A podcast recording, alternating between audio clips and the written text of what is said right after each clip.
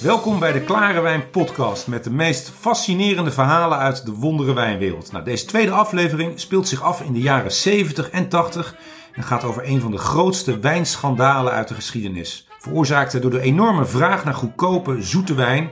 Een vraag waar wijnproducenten niet aan konden voldoen en toen begonnen te rotzooien.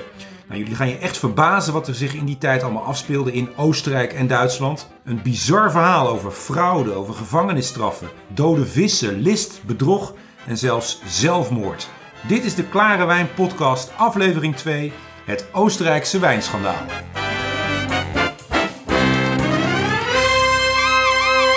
Dit is de Klare Wijn Podcast met Ernst-Jan Overduin en Antoine Peters.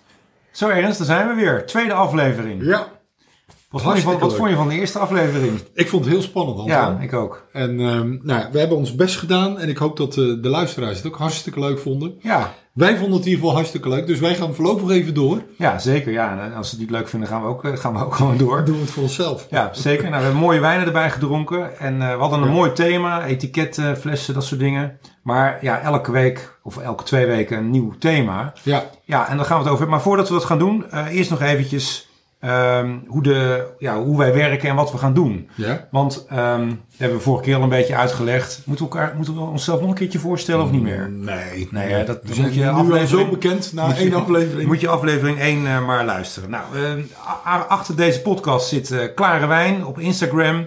We hebben ook een hele site eh, eromheen gebouwd, de klarewijnpodcast.nl. Nou, daar vind je alle beschrijvingen, alle foto's, alle, nou, misschien ook wel filmpjes, dingetjes, recensies. eh, alles Muziekstukjes, over- eh, muziekstukjes komen ook allemaal nog voorbij. Ja. Kan je daar allemaal eh, vinden. En ook net zoals vorige keer hebben we ook deze keer weer een aantal wijnen die als een soort rode draad door de podcast lopen. Die eigenlijk ons thema ondersteunen. Ja. Nou, die wijnen zijn weer mede mogelijk gemaakt, of eigenlijk alleen maar mogelijk gemaakt, door eh Boonstoppelwijnen in, eh, in Dordrecht City. Ja. Nou, als je naar klarewijnpodcast.nl gaat, dan kan je het pakketje wijn bestellen. Eh, van de podcast 2 van, eh, die we gaan proeven. Dus je kan dit nu op pauze zetten en eerst die wijnen gaan halen en mee gaan doen. Ja. Maar je kan ook zeggen na afloop van nou, ik wacht eerst even af wat de heren ervan vonden. En dan alsnog eh, gaan, gaan bestellen. Dus dat, dat is het zo'n beetje. Dat zijn dan de, de standaard dingen die je in het begin hoort te zeggen. En dan gaan we gewoon beginnen met, met het thema. Nou, we hebben het een beetje in de introductie al verteld. Maar waar gaan Ja. we het nou over hebben? Nou ja, jij zei het al, Antoine, in de introductie. We gaan het hebben over het Oostenrijkse wijnschandaal. En dat eigenlijk niet begint in Oostenrijk, maar in Duitsland. Ja, dat Ja? klopt. Dat is... Dat... Gebeurt wel vaker, dat daar wat eh, als eerste begint. Ja. Ehm, maar we gaan kijken naar de oorzaak van het hele verhaal. En het oorzaak, die zijn toch echt de Duitsers geweest. ja. En dan moeten we terug naar... Welke tijd? 1985. Ja, en dat Ja. begon allemaal een beetje jaren 70, jaren 80. Eigenlijk inderdaad begon het al veel eerder. En maar toen het was- wijnschandaal kwam aan het licht in 85. Ja, en als we ons even verplaatsen in die tijd, jaren 70, 80, toen was de wijnconsumptie, hè, dus wat, wat wij dronken, Ja. Duitsers dronken, Oostenrijkers dronken, compleet anders. Ja, was alleen maar zoet. Ja. Alleen maar zoet, zoet, zoet, zoet. Dat, dat, vond, dat vond men lekker. Ja, Geen droge wijnen.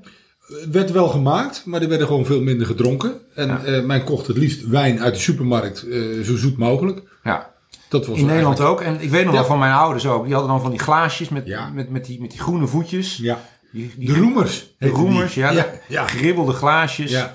Ging dan vol tot aan het randje met zoete wijn. Ja. En tanken maar, hè, want het was vooral eh, massa. ja, het was massa. Dat, het was gewoon eh, lekker zoet. En dat, eh, dat niemand merkte gewoon dat er alcohol in zat. Maar we dronken dat lekker. Ja, ja. Overigens werden die glaasjes ook gebruikt voor bol. Dat was toen ook Ja? een- Oh ja, bol met die kurkjes nog erin. herinneren? Ja, Ja, ja, ja. Maar dat, dat, ja, die werden ervoor gebruikt. Roemers, moezelglazen wordt ook wel genoemd. Ja.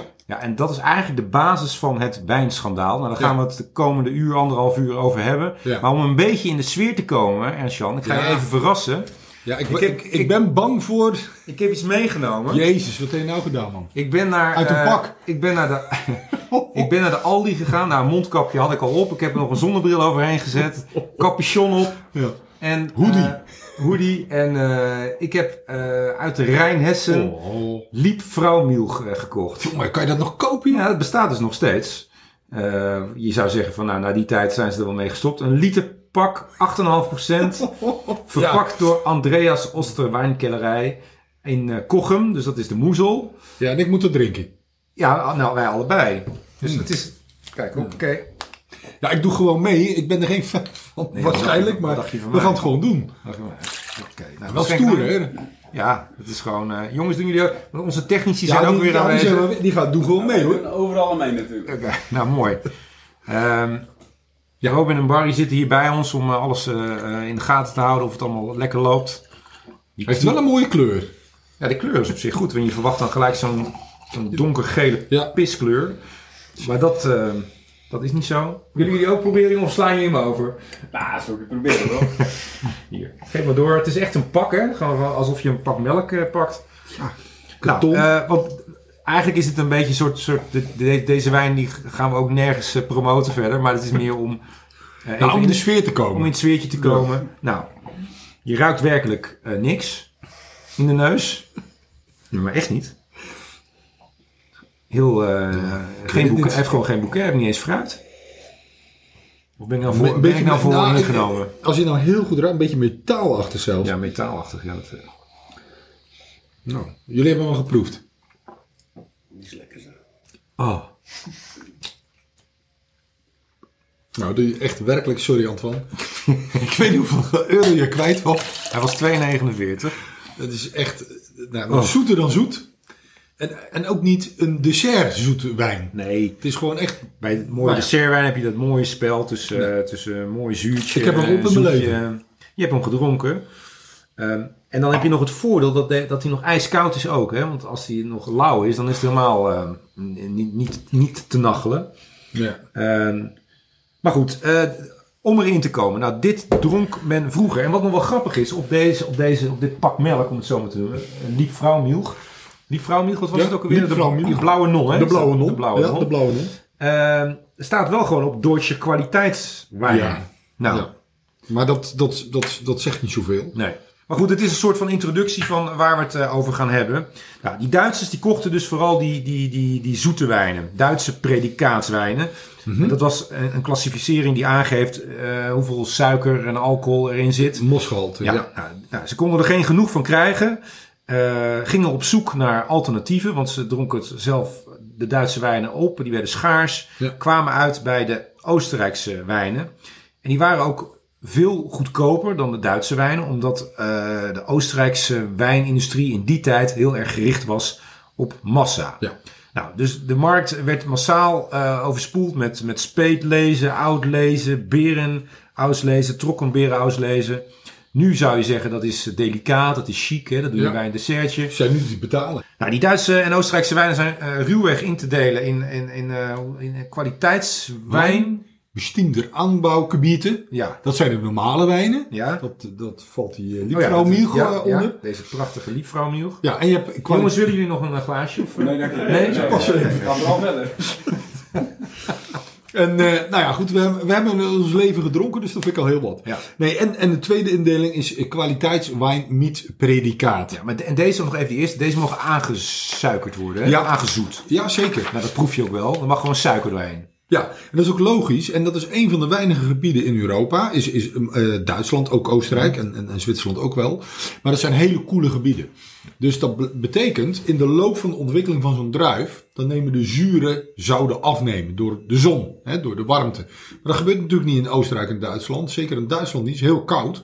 Dus die zuren blijven heel erg in die druiven hangen. Ja. Nou, dan is er gewoon de wijn niet te drinken. Dus heeft de Europese Commissie eh, bepaald dat, nou ja, we hebben het nu over Duitse wijnen. Dus Duitse wijnen mogen eh aanreicheren. Ja. Heet dat dan? Aansuikeren. Dus su- suiker erbij mogen doen. Ja, En dan, en dan heb je dus daarnaast de kwaliteitswijnen met predicaat. Nou, dat zijn er heel veel. We gaan ze niet allemaal Nee, doornemen. dat is veel te Maar je hebt, eh, eh, nou, wat ik net al zei, eh, kabinet, speetlezen, auslezen, berenauslezen, ijswijn. Hè? IJswijn, ja. Ik, ik las laatst ergens dat, ze, dat het weer is gelukt, jaargang 2020. Dat is niet gek. We hebben voor twee, de vier Ja. weken geleden kunnen schaatsen. Dus dat, dat wordt te gek. Dat, dan moet het minimaal min 7 zijn. En dan Ja. heb je een mooie ijswijn. En dan heb je nog de trokken berenauslezen. Auslezen, Nou, een ja. krenterig zoetje. Ja, ik vind het heerlijk. Je moet er wel van houden. Maar goed, dat zijn dus even heel snel. Maar dat is eigenlijk veel te saai en ook totaal niet interessant. Nee. Eh, om dat helemaal door te nemen. Als je cursussen gaat volgen, moet je het allemaal weten. Maar dat doen we nu niet, want Nee, we maken gewoon een gezellige eh, podcast. Nou, wat ik net zei, zei, is dat in die tijd zat de wijnproductie compleet anders eh, in elkaar. Nu zie je in Oostenrijk ja, vooral heel veel zelfstandige wijnboeren. Ja. Hoge kwaliteit en alle maten soorten. De ene heeft 1 hectare, de ander heeft 10. Maar het zijn allemaal gewoon zelfstandige wijnboeren die ook vrij, vrijwel altijd zelf hun wijn maken op hun eh, wijnbedrijf. Eh, nou, dat was vroeger echt wel anders. En daarvoor moeten we eigenlijk nog wat, wat verder terug in de tijd. Ja. Want eh, na de Tweede Wereldoorlog was er in Oostenrijk een enorme drang om, ja, om die wijnbouw een boost te geven. Die was daar natuurlijk ook al eeuwenlang, maar na de Tweede Wereldoorlog hadden we zoiets van, we moeten Ja, dat nu moeten we uitpakken, Nu nu, moeten we uit- terugveroveren. modern, Ja, goed doen. Er kwamen allerlei wijnscholen, die bestaan overigens nog steeds. ja. Er werd enorm veel onderzoek gedaan naar, eh, rassensoorten en naar bodem en de combinatie daarvan. En, eh, en dan vooral gericht op die massa. Hoeveel, eh, welke druiven doen het hier het best? Waar kan ik het meeste mee oogsten? Waar kan ik de meeste wijn mee maken? Nou, er werd ook nog kunstmest, werd ook nog volop eh, ingezet. En om je een idee te geven, ik heb het opgezocht. Het oogstvolume, hè, dus het gaat dan om hectoliters wijn. Dat was in 54 1,6 miljoen hectoliter in Oostenrijk. Nou, het jaar daarna dan verdubbelde dat. Het bleef maar stijgen. Eh, tien jaar later was het 2,8 miljoen hectoliter. En in 1970 was het zelfs 3 miljoen. En nogmaals, eh, het ging vooral om eh, bulkwijnen. Prijzen daalden. En ja, wat ook nog wel opvallend is. Voor die zoete periode van de jaren 70 en 80 was het in Oostenrijk, zoals het altijd is en nu ook weer is, waren het droge wijnen met een hoge Ja. zuurgraad. Zeker. Zo was het nou eenmaal. Eh, alleen die waren gewoon in de jaren 70 en 80 niet meer populair. Eh, dus er ontstond overproductie. Nou, uiteindelijk eh, ja, kreeg je echt de Oostenrijkse wijnplas. En die wijnen raakten ze aan de straatsteen niet kwijt. Maar, eh Ernst-Jan, misschien kan jij dat vertellen. Er gebeurde wel iets bijzonders. Want, ja, eh, er kwamen ook toch wel zoete wijnen. Eh, Ja. Een beetje bij toeval. Nou ja, eigenlijk door de natuur. Ja, Ja. zo is het ook. Nee, in, in sommige delen van Oostenrijk, en dan moet je denken aan Nooi-Sietlerzee. De Noord-Zee, ja. Dat moet je eens doen als je een paar glazen wijn op hebt. Maar Nooi-Sietlerzee, en dat ligt in Boergenland. Eh, dat ligt eigenlijk in zeg maar, het midden, eh, even kijken hoor, oosten, midden-oosten van, eh, van, eh, van Oostenrijk. Ja. En dat vindt enkel één keer in de zoveel tijd, nou een, aantal jaar, soms één keer in tien jaar maar, vindt eh, edele rotting plaats van de druiven. Dat noemen ze overigens Botrytis cinerea. En dat, eh, nou ja, dat komt eigenlijk oorspronkelijk vanuit eh, Hongarije. Ja, en, en dat ontstaat door, door ehm, eh, een warm jaar moet het dan zijn. Ja. In combinatie met mist. Mist of water, damp. Precies, of, ja. Nou, bij die Noord-Zee heb je natuurlijk Ja. heel veel. Want het is een echt het, een van de grootste binnenmeren van Europa volgens mij. Zo niet het grootste, nou in ieder geval heel groot. Ja. En er komt heel veel mist natuurlijk Ja. bij, zeker in het najaar. En die combinatie met dan een uitzonderlijk warme nazomer geeft die eh botrytis. Ja, want die, die, die, vanwege dat, dat vocht gaan die druiven wat rotten. Maar dat wordt op tijd nog gedroogd door de zon. Ja. En daardoor krijg je edele rotting, zoals de edel. Dan krijg je Ja. een hele zoete smaak in de wijn. Ja. Ons, Ja. Kennen we ook al heel lang uit Hongarije, hè, dit. Ja, Hongarije, daar is het, eh, nou ja, ons, ja, ik denk wel ontstaan. In Hongarije in eh Tokaj, ja, Tokaj, dat is de plaats, of eigenlijk de streek waar het vandaan komt. Ehm, en die maken Tokaj Az- Azu. En Togaji Azu, dat betekent ook, dat eh Togaji betekent, het komt uit Tokaj. En Azu betekent edel gerot. Maken ze daar al, eh, al eeuwen maken ze dat. Het is ook een, een, een, eh, een wijn die gedronken werd door koningen. Lodewijk XIV was hier helemaal stapelgek op. En dus ging dat van eh, Oostenrijk, eh, eh, Hong- Hong- eh, Hongarije, dat was toen Oostenrijk-Hongarije, ging dat naar, naar Frankrijk toe. En ehm, het leuke was dat ze die, eh, ze hadden een aantal gradaties in zoetheid. En dat drukte ze uit in petunios. Oh ja. Want die edelgerotte druifjes, die eh, dat deed je in een emmertje. En hoe meer je dat aan de wijn toevoegde, hoe zoeter de wijn werd. Dus het aantal petunios, emmertjes van die ingedroogde wijnen, want het zijn echt kleine krentjes, Ja. Die zorgden voor de gradatie in de zoetheid van de wijn. Gebruiken ze nog steeds, toch? Of niet? Ja, dat, ja. het is nu wat anders. Het is niet, veel te ingewikkeld. Maar nu hebben ze maar een aantal, ik geloof twee of drie kwalificaties. En vroeger hadden ze geloof ik zes of zeven kwalificaties. Ja, terug naar Oostenrijk. Ja. Nou, in, die, in die regio waar je het net over had, hè, dat Noord-Zee, eh daar werden dus op een gegeven moment in een bepaald jaargang eh, prachtige trokkenberenauslezers eh gemaakt. Althans gewoon die zoete wijnen. Ja. Dat werd echt een enorme exporthit. Eh, Iedereen wilde deze zoete wijnen hebben, dus vooral, vooral in, eh, in Duitsland. En wat ook nog wel bijzonder was, als een wonder door de natuur werden van eh, 1967 tot en met 73 volgens 1973 zoiets. Ja. om de twee jaar zoete wijnoogsten binnengehaald. En jij zegt net al, dat is best bijzonder, want normaal komt dat één keer in de tien jaar voor. Ja, het was heel onregelmatig. Ja. Eh, nou, er was, kwam een enorme vraag. eh, en gewoon eh, verkopen. eh hoppakee, weg ermee. eh, eh, eh, goede prijzen ervoor. Het was echt super eh, lucratief. En zoals ik ook ergens las, eh, menig huis in Ilmiets, dat is daar ook in de buurt, eh, is betaald met de opbrengst van één botrytis jaar. Ja. Dus het was echt een mooie aanvulling op die droge wijnen die ze maakten. Eh, een soort, soort kerstbetaard. Ja. Dat was zeg maar... Dan, Zeker, zeker. dan en was- leverde heel veel op, want er is Ja. heel veel vraag naar. Ja. En mensen waren bereid om daar extra voor te betalen. Dus ja, ze kregen daar echt wel centjes door. Ja. Overigens eh, ook nog aardig om te vertellen is, en dan komen we weer bij, dat, bij die massaproductie. Veel van die Oostenrijkse wijnboeren, in met name eh, Boergeland, eh, die maakten hun wijnen niet zelf, maar brachten ze naar Coöperaties. coöperaties, zeg maar Ja. grote Ja. wijnfabrieken. Ja, En ehm, ja, daar, daar, ja, hoe ging dat? Hoe gaat dat dan? Dat, dat verdween daar dan in, in tanks of zo? dat werd met eh, vrachtwagens tegelijk aangevoerd. En daar, eh, de- van, van allerlei verschillende wijngaarden. En daar Ja. kwam dan, nou ja, ik, ik stel me zo voor, een enorme grote fabriek, zeg maar. Waar al die wijn binnenkomt, dat wordt in een, in een tank gegooid. En daar werd gewoon de, de wijn van gemaakt. Eigenlijk gewoon massaproductie. Ja. En Ja, als heel efficiënt ook hoor. Heel efficiënt ja. en ook schoon en dan prima. Maar als er eenmaal wijn van was gemaakt, dan ging het in, in, eh, in tankwagens. Ja, Veel naar Duitsland. onder andere. Ja. Onder andere. Ja, ja, Daar werd het dan ook vaak daar pas gebotteld. ja. Ook wel in Oostenrijk zelf, maar ook daar. ja. Ja, en dan ging, het, dan ging het naar de supermarkten. Want ook in die tijd, wijn kocht je bij de supermarkt, eh, slijterijen. Ja. Nog steeds, hè? Nog steeds 95, ongeveer 95% wordt verko- eh, verkocht aan wijn in supermarkten Ja. en, eh, en wijnhandelaren. Ja. Ja, gespecialiseerde wijnwinkels waren er denk ik wel in die tijd. nou, Nou, misschien een enkeling, maar eh, niet veel. Nee. En nou, en online bestond natuurlijk nog helemaal niet.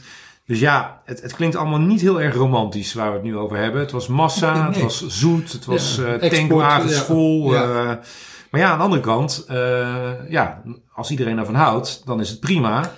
Ja, de vraag bepaalt eigenlijk, is er, eigenlijk is er nog niks aan de hand. Nee, Ehm, maar goed, dat schandaal moet dus nu eigenlijk nog beginnen in ons verhaal. Ja, Daar komen we- maar voordat we het gaan doen, we bouwen de spanning een beetje op, ehm, gaan we beginnen met nog een zoete wijn. Ja, en denk je, godverdamme, ja. die liep vrouwenmeel, eh, die we net Die, gooi, nou, die had ik al weggegooid. Ja, had hem al weggegooid, eh, ik gooi normaal ik weg. ook weg.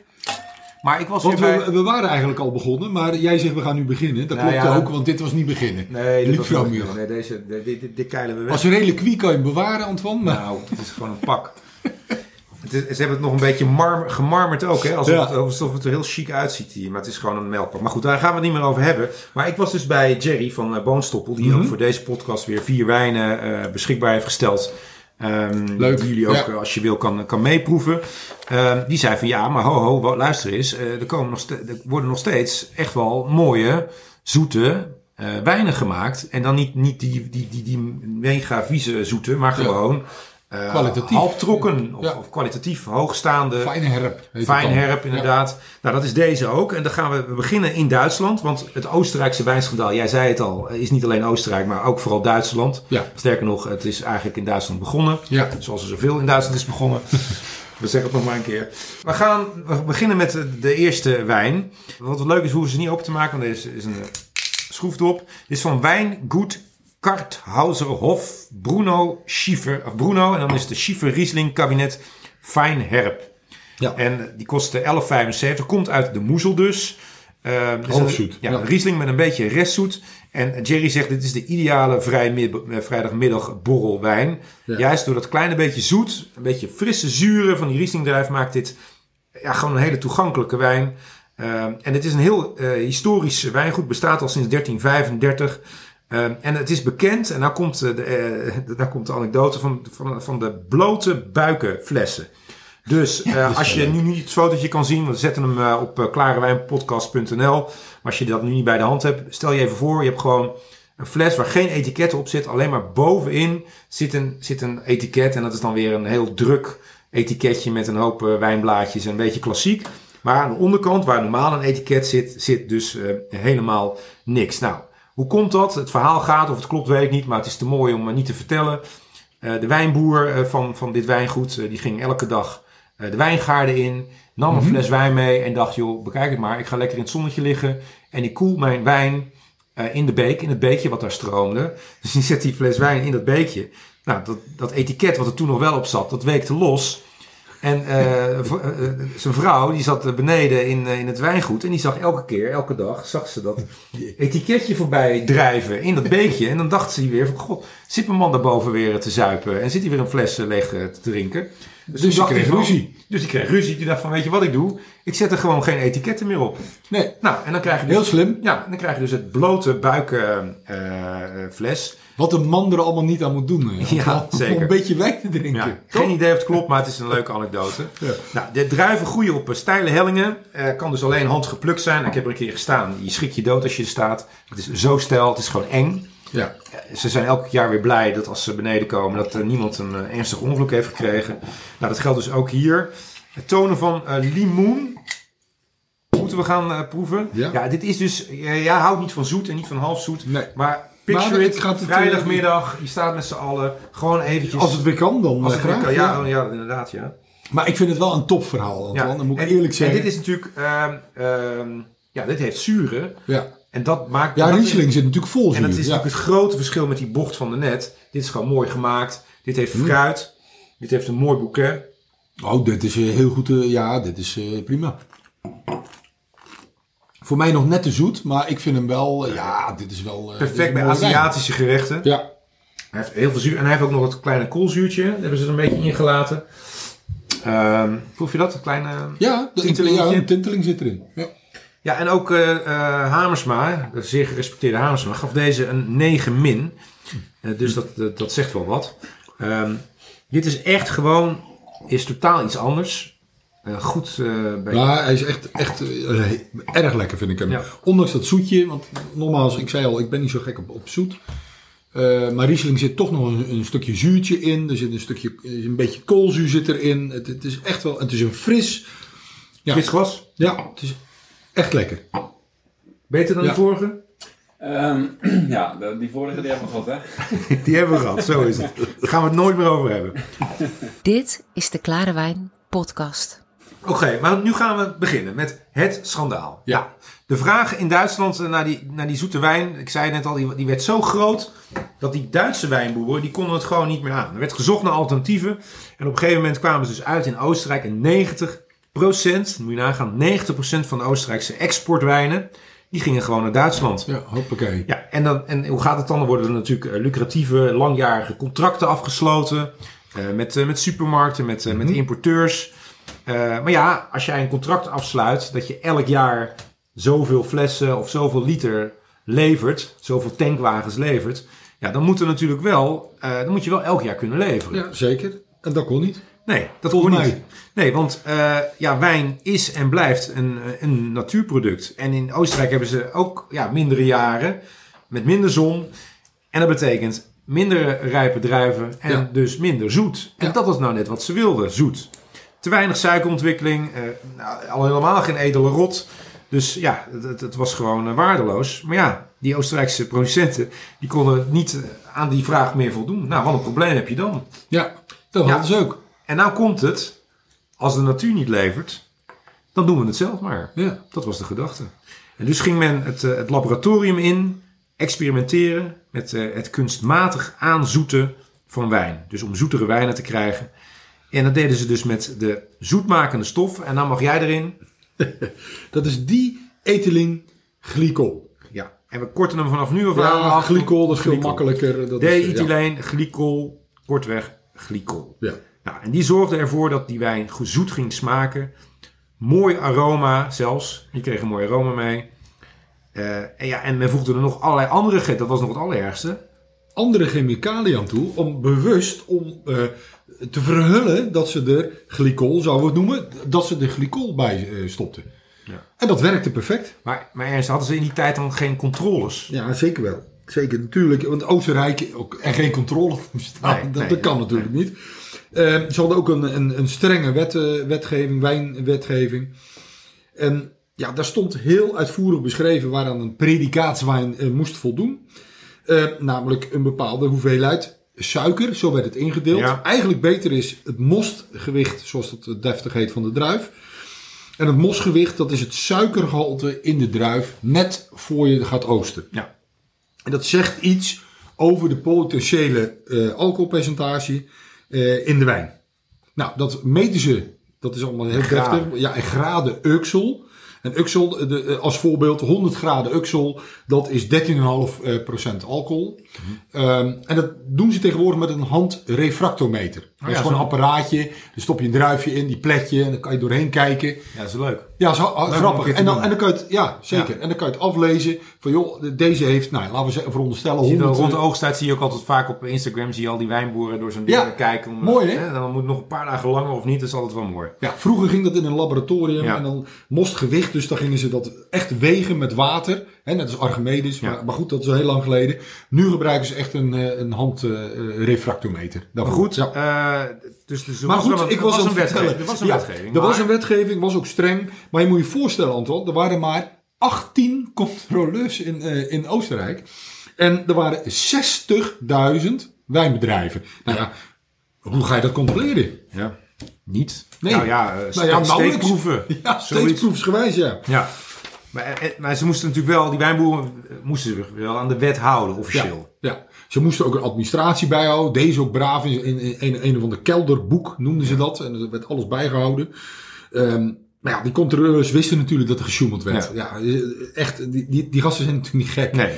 Die wisten dat. Maar, want hoe kan het nou in een jaar dat het, dat het alleen maar geregend heeft, gehageld heeft, dat je zoete wijnen kunt maken? Dat, dat kan niet, want zoete Onmogelijk. wijnen komt van druiven die veel suikers bevatten. Ja, dus het, het vermoeden was dat er dus veel suiker werd toegevoegd Ja, eh, om dat gewenste resultaat te krijgen, namelijk die populaire zoete predikaatswijnen. ja, Maar ze dachten gewoon, er wordt suiker toegevoegd. ja. Ze hadden nog geen idee van dat glycol, dat hadden ze toen nog nooit van gehoord. Nee, nou ja, misschien wel van gehoord, maar niet dat Ja. het in de wijn kwam, want Ja. daar werd het niet voor gebruikt. Nee.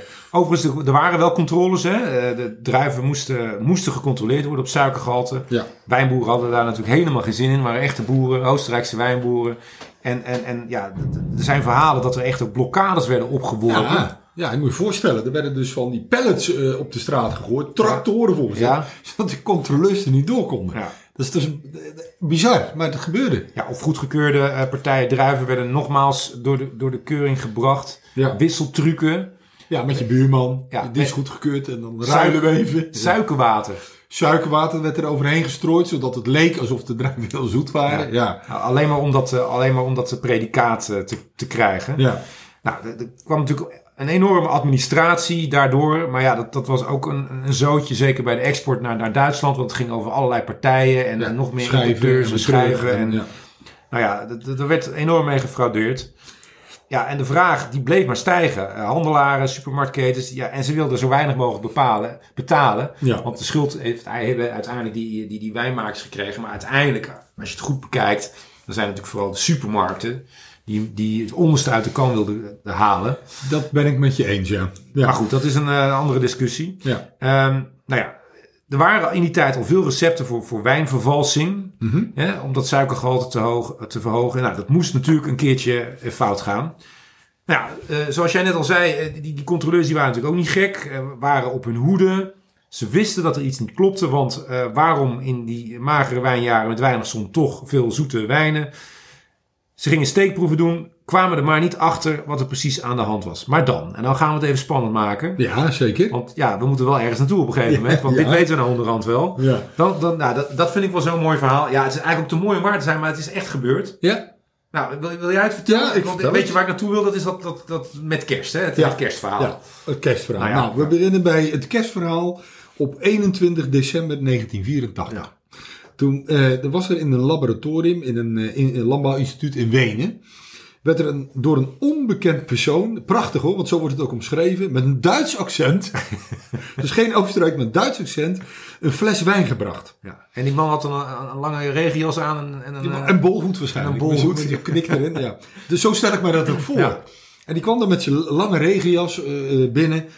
En een, waarschijnlijk een zonnebril op. En die onbekende persoon, die vertelde dat er in deze fles, in de fles, een bepaalde stof zat. Die erg populair was in de wijnvervalsingsscène. Zo zei hij. ja. Ja, nou, de man vertrok. En de toehorende die eh, liet hij in vertwijfeling achter. Wat is voor Ja, wat figuur? is dit nou, ja? Die komt binnen met zijn Ja. regenjas, zijn bolhoed, zijn zonnebril. Ja. En die zegt, deze wijn is verdacht. Daar die- moeten jullie wat mee doen. Maar die tip die werd wel heel erg serieus eh, genomen. Ja. En er werd ook eh, echt een groot onderzoek gestart. Mhm. Onder leiding van, hoe heet die man? Even kijken hoor. Dr. Frans Bandion. Bandion. Ja, en die werkt in het Duitse wijnonderzoeksinstituut. Ehm hoe heet dat? Troenerstrasse. Troenerstrasse. En dan was hij daar afdelingshoofd. Nou, en ja, hij ging onderzoek doen. Ja. Eh, hoe ging dat? Nou ja, hij, eh, hij heeft allerlei technieken toegepast. En hij kwam er in, eh, in 1985, 28 januari, om exact te zijn even, 85 achter dat er in deze wijn, die die de- de- met Duits sprekende, Op 21 december. juist, die ethylenglycol zat, oftewel eh glycol, laten we het zo noemen.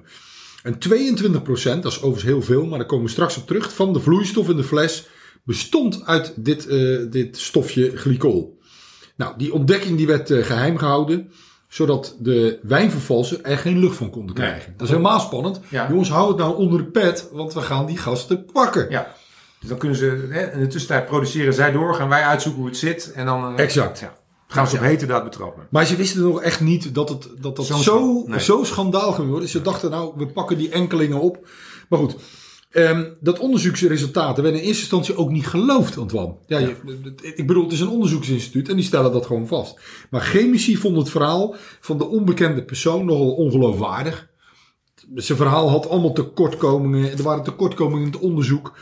En ehm, ze konden niet voorstellen dat het stofje glycol, dat ze dat in de wijn zouden doen om aan te zoeten. Om maar te voldoen aan de vraag naar- van de Ja. Duitsers naar zoete wijnen. Maar ja, de chemici werden wel ongelijk gesteld. Ja, nou, je gaat straks nog eh, meer vertellen over glycol. Eh, Het Ja. is wel een verhaal waar je dorst van krijgt. Dus We hadden, we hadden deze hele fraaie, eh, eh, Bruno Riesling. ja, Ja, echt, echt een, ik eh, vind hem zo'n leuke fles ook. Ja, en ik ben echt helemaal grappig. geen fan van, van, van eh, halfzoete wijnen. Maar dit, Nee. door, die, door die frisse zuren is het echt prima. Maar, Ja. maar wat, wat, wat wel aardig is. eh, tegenwoordig worden natuurlijk in Duitsland ook, vooral net zoals in Oostenrijk, eh, droge witte wijnen gemaakt. Mhm. En eh, Jerry van Boonstoppen die zei ook van jullie moeten dan nog wel ook echt een mooie, droge eh, Duitse wijn drinken. Voordat we naar de Oostenrijk meer gaan. fan van, dus Ja, dus nou, die hebben we ook eh, bij ons. Ja, en dat etiket, dat is echt ook te gek. Vind ik zo het is gaaf. zo jammer dat we dat niet kunnen Nou laten zien. Hè? dat kan eh, je zien eh, op, Ja, in de de show en, notes, en, hè, ja. en, eh, bij de beschrijvingen. Eh, Von dit Boel. is Von Boel. Bone Dry. Nou, dat Bone Dry, Oh, dat lekker. slaat op, eh, Oh ja, ik zie het op nu. het doodshoofd, want Ja. dat is het eigenlijk. Ehm, eh, dit is van eh, Van Boel inderdaad. Ehm 0,0 gram restsuiker, dus helemaal niks. Oeh, die is inderdaad wel heel droog dan. Nou, daar Ja. ben ik nieuwsgierig naar. Ja, dat is echt wel, wel, wel mooi. Dat zie je niet vaak. Want over het algemeen, eh, ja, er zit er misschien nog wel een heel klein beetje in. Eh, maar het blijft wel heel erg droog. Hij komt uit de Vals. Mhm. Van Boel is een, is een grote jongen daar. Hij maakt heel veel mooie wijn. En dus ook deze Bone Dry. Eigenlijk ook om een soort statement te maken van... wij kunnen ook in, in Duitsland... en dat weten wij natuurlijk inmiddels wel... maar we kunnen Ja. gewoon echt loepzuivere, knijterstrakke, droge... eh, Vind vind ik leuk. Wijnen maken. Hij kost 11,75. Dat is natuurlijk best Oh, een eh, ja. mooie prijs voor een, Ja, voor een goede. Riesling uit, eh, uit Duitsland. Eh, je kan er ook mee voor de dag komen, zoals ik het zojuist zei. Want het is echt gewoon eh, een, een, coole, coole fles. Dat is natuurlijk ook eh, belangrijk. Hebben we het in de vorige podcast over gehad. Mhm. Hoe belangrijk dat het is. Ik heb hem lekker koud ge- ge- gehouden. Nou, ik ga, We we gaan gaan hem proeven. Overigens leuk, Antoine. Eh, Deze is heel droog. Terwijl in Duitsland en in Oostenrijk is trokken droog. Ja. Dus 9 gram restsuiker per je liter. Ja. Ja. Dus overigens in Dus eigenlijk Europa is het 4%. is gewoon hè, half maar in, in Duitsland en Oostenrijk mag dat 9% zijn. Ja. Dus ik ben heel benieuwd hoe deze smaakt. Ja. Met 0, ja, Nou, wat ik hier nog even lees is dat de eerste botteling was daadwerkelijk 0,0 gram restsuiker. Ja. Eh, maar eh, inmiddels is er een heel klein beetje in. maar het is wel. nog steeds bijna niks, 0,5 procent. Nou, weet je, jongens, doen jullie weer gezellig mee? ja. Lekker door. Nou ja, fris, fruitig natuurlijk. Citrus, groene. Echt die, die appel, persik meer. Ik kan me niet voorstellen dat er maar 0,5 gram in zit. Ah, je, want je hebt nog steeds toch een beetje dat... eh, dat rest- is- dat, ik maar- proef toch een klein beetje misschien, komt het, nou, misschien komt het nog... Ligt aan mij, hoor. Nee, dat komt door die vorige wijn, denk ik.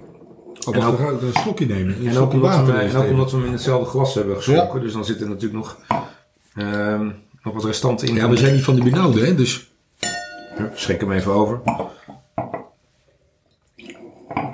Zo, Ja, het en het mooiste is, in de tijd waar wij het dus over hebben, kon je dit soort wijn dus aan de straatstenen niet, niet, niet kwijt Nee. krijgen, want men wil- lustte dit niet. Nee, het was zoet. Ja.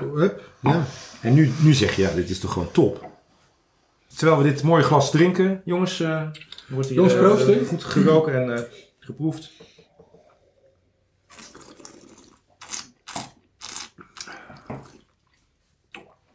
Ja. Ja, je proeft al dat hij droog is, Ja, maar ja. Hij, hij is niet helemaal eh, zoetloos, zou ik Nee, maar zeggen. nee, nou, Nou, goed, 0,5 procent, dat is echt helemaal te verwaarlozen. Het zit hem dan toch vooral in, in de druif, in de Riesling. dat denk ik. Maar Ernst, waar we voor deze wijn mee waren gestopt, dat glycol. Ja. Wat is dat nou eigenlijk? Nou, ja. Eh, eh, die ethylenglycol. Die ethylenglycol, hè? Ja, die ethylenglycol. Dat is een bestanddeel van antivries. En dat wordt gebruikt voor het koelen van motoren. En het de-icen, zoals dat deftig heet, van vliegtuigen, Ja. van motoren. Dat is wel cool. Ik heb een keer in zo'n vliegtuig gezeten tijdens het DI. Ja? En die grote stralen gaan erop en eh, stoom en... Dus, maar ik wist niet dat dat glycol was natuurlijk. Maar dat, dat was wel, dat is wel cool om te zien. Toen dacht jij niet, hé, hey, nee, Oostenrijk dat is is gedaan. nee, helemaal niet. Maar het, is wel grappig, ja. Ja. Nou ja, in, in Oostenrijk werd het dan ook eigenlijk de antivrieswijn eh, genoemd. Maar dat, dat klopt natuurlijk niet. Nee. Want ehm, in het eh, een antivries is het grootste bestanddeel is ethylenglycol. Ja. En niet die ethylenglycol. Dat was maar een paar procent. Ehm maar goed, goed, maar dat, dat, mooi. dat terzijde, je stopt het wel in de wijn. Hè? Dus, Ja. dus, eh, dat, eh, en Het is niet het bedoeld is voor niet, consumptie. Nee, tuurlijk niet. Het, het, het is, het is eigenlijk giftig. Ja. En bij grote hoeveelheden, dan kan er wel hersen- en, en nierschade ontstaan. En dat wil je niet. Je kan er ook aan doodgaan. Maar dan moet je, spreek je wel over hele grote hoeveelheden in, in de wijn hoor. Ja, en, en dit was eigenlijk, dat glycol was, wat, was, was eigenlijk het perfecte middel. Want ja, waarom zou je het gebruiken? Nou, het deed wat het moest doen. Namelijk, eh, die zure wijnen, die, werden zoet. Ja. Maar niet alleen zoet, ze werden ook rond en eh, complex. En het maakte de wijn ook een beetje stroperig. Dus die, die wijn ging een beetje hangen in je glas. Eh, ja, en dat, dat, dat is een kenmerk van goede wijn. Ja, dus, dat klopt. dus als je dat ziet, dan denk je, nou, dat zal echt wel een goede wijn zijn. Maar dat deed dat stofje dus. Hè? Dus een beetje dat, dat tranende in, in, in, het, eh, in het glas. Ja. Ehm, ja, en dat, ja, dat is natuurlijk wel mooi. En dan denk je ook het alcoholpercentage, dat zit ook allemaal wel goed. En, eh, nou, dus het, het, het werkte goed. Maar ja, het was wel allemaal fake. Ja. Maar een wondermiddel. En je hoefde er ook maar heel weinig aan toe te voegen. Eh, en daardoor was het ook nauwelijks eh, traceerbaar. En het was ook nog eens super goedkoop. Ja. Eh, het staat, je had 1 liter glycol nodig om 1000 liter wijn zoeter te maken. En een liter glycol kostte maar een paar eh, gulden in die Ja, in die tijd. tijd, ja. Dus dat, was echt, dat ging echt nergens over. En glycol betekent trouwens zoet Zoet in het Grieks. in het Grieks. En ja, het was dus overal makkelijk te verkrijgen. Het was kleurloos. Eh, slechts een, een milligram toevoegen en, en het nam de zuurgraad weg. Nou, ideaal om de boel eh, te, te flessen, om het zo maar eens even te zeggen. Ehm, nou, overigens werd, je zou zeggen 0,5 milligram, maar soms werd er veel meer van die, van die rotzooi ja, ja, gestopt. ja. ja, veel meer. Ja, ik ik heb hier een citaat uit Der Spiegel. Mhm. Dat is de Duitse eh, krant. Ehm, ik heb het even vertaald. Dat heb ik in de voorbereiding gedaan. In een Berenauslese, Oostenrijkse predikaatswijn 1981, werd 13,5 gram glycol gevonden. In een Berenauslese Welsriesling 1981 zelfs 48 gram. Ja, dat, dat is echt veel hoor. is zoiets als Ja. zelfmoord, concludeert de krant. Ja, dat is wel erg veel. Als je 0,- Ja. 0,5 nodig om, om hem aan te zoeten en je stopt er 48 gram in. Nou, die Oostenrijkse wijninspectie inspectie ging aan de slag. Ja, en stuitte, dat, dat vind ik ook zo'n mooi verhaal, om een voorbeeld te geven, op een, op een Oostenrijkse wijnboer, en dan moet jij Ja. dat maar vertellen, met één tractor. Ja, dat was leuk. Die, die man die had duizenden liters glycol had hij aangeschaft. Maar het is, het, Oostenrijkers, Duitsers, ze proberen natuurlijk wel die administratie goed te doen. Ja. Dus wat had hij nou gedaan? Had hij die, eh, de, die, de, die eh, eh, verkoop, of die aankoopbon van die liter glycol had hij afgeboekt als zijn kosten voor mijn tractor. Ja. Maar ja, je, je hebt echt duizenden liters Nee. nodig voor het schoonmaken van je, of bijhouden van je tractor. Maar goed, dat, dat was door de Duitse Belastingdienst ontdekt. Hè? Dus van, of sorry, de Oostenrijkse Belastingdienst ontdekt. Joh, wat, wat gebeurt hier nou? Die man die koopt duizenden liters, eh, Glycol. liters glycol. En hij zegt voor, Voor één tractor. Ja. Nou, dat, dat- zo is dat balletje ongelooflijk, hè? Ja. Dat via de, Du- de Oostenrijkse Belastingdienst zoiets dat, nou ja, gaat rollen. Nou, dus die inspectie die werd eh, uitgebreid en er kwamen steeds meer invallen bij allerlei wijnmakers, handelaren, bij die, bij die wijnfabrieken waar we het over hadden, die Ja. coöperaties. Ja, en het was eigenlijk eh, gelijk raak, want bij de eerste wijnmaker in het plaatsje Apethlon. Dus ook Mhm. weer bij die Noisy-le-Zee. Ja, Eh, daar werden in eh, 34 van de 38 monsters, hè, dus eh, ja, dat, oude- is, ja dat is 90% of zo. 90% eh, werd, meer. werd glycol eh, gevonden. Ja, ja. Nou, bij een volgende wijnmaker in, in Podersdorf. eh, hetzelfde verhaal. hetzelfde, Ja. Nou, en zo ging, het, zo ging het maar door en door. Nou, de media kreeg er eh, langzaam eh, eh, lucht van. En begon te praten over giftige wijn. Nou, dan, eh, dan, dan is de boot aan, zeg maar. Ja. Eh, op 24 april van dat jaar kwam het ministerie van Landbouw, hè, dat was dus 1985, met bevestiging eh, dat er bij invallen inderdaad allemaal monsters waren aangetroffen. Of althans, eh, dat ze wijn hadden aangetroffen waar ze monsters van hadden gemaakt, waar dan dat glycol in zat. ja. Nou, inmiddels waren er veel meer inspecteurs. Hè, want 55 inmiddels. 55, van de 18 18 naar naar de 55. 55. Nou, dat is Ja. in ieder geval een stuk meer. 850 huiszoekingen geweest. Mhm. Nou, de media sprak van het Boergerland wijnschandaal. Ja, prachtig. Eh, het werd later het antivries ja, joh. Van schandaal genoemd. Gifwijn, schandaal. Gifwijn. Verzin het. Eh, Het breidde zich uit, kwam ook uiteindelijk in, in Duitsland eh, terecht. Mhm. Dat land hè, wat zo dol was op die, op die lekkere. Ja, en daar kwamen ook de grote koppen in de Ja. kranten. Ja.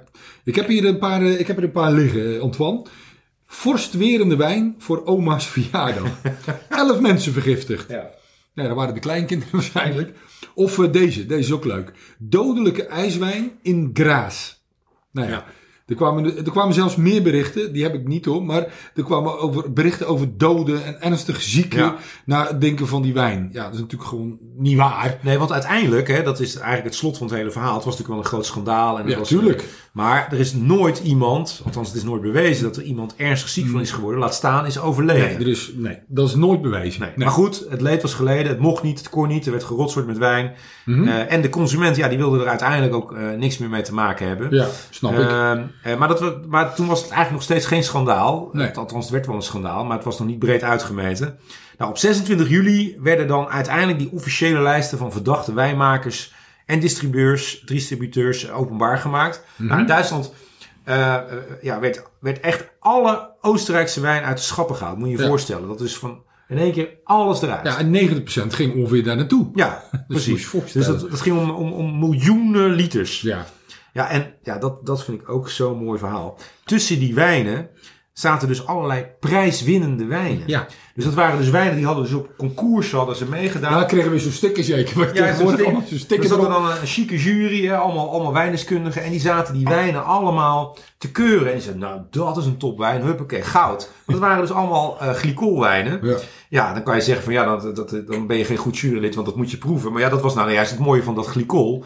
Dat, dat, Ja, dat, ja, merkte dat je helemaal merkte niet. het niet. Nee. Er was overigens wel één jurylid op een concours in het voormalig Joegoslavië. En die, die, dacht niet, die vond die wijn wel mooi, maar die zat te denken van... Hoe kan het nou dat die Oostenrijkse Ja, die was wijnen slim. zoveel body hebben in zo'n matig wijnjaar? Ja, kan Nou, niet. Wat was het antwoord? Nou, dat kan gewoon niet. Nee. Dat was glycol. Dat was glycol. Je luistert naar de Klare Wijn podcast met de meest fascinerende verhalen uit de wondere wijnwereld.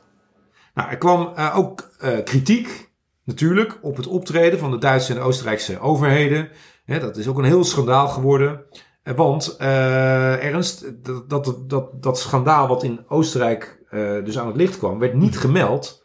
Of het werd, werd gemeld, maar Nou, ik, ik zou het vertellen. Ze melden dat aan de Duitse, niet aan de Duitse regering. Maar ze melden dat aan het ministerie van Landbouw.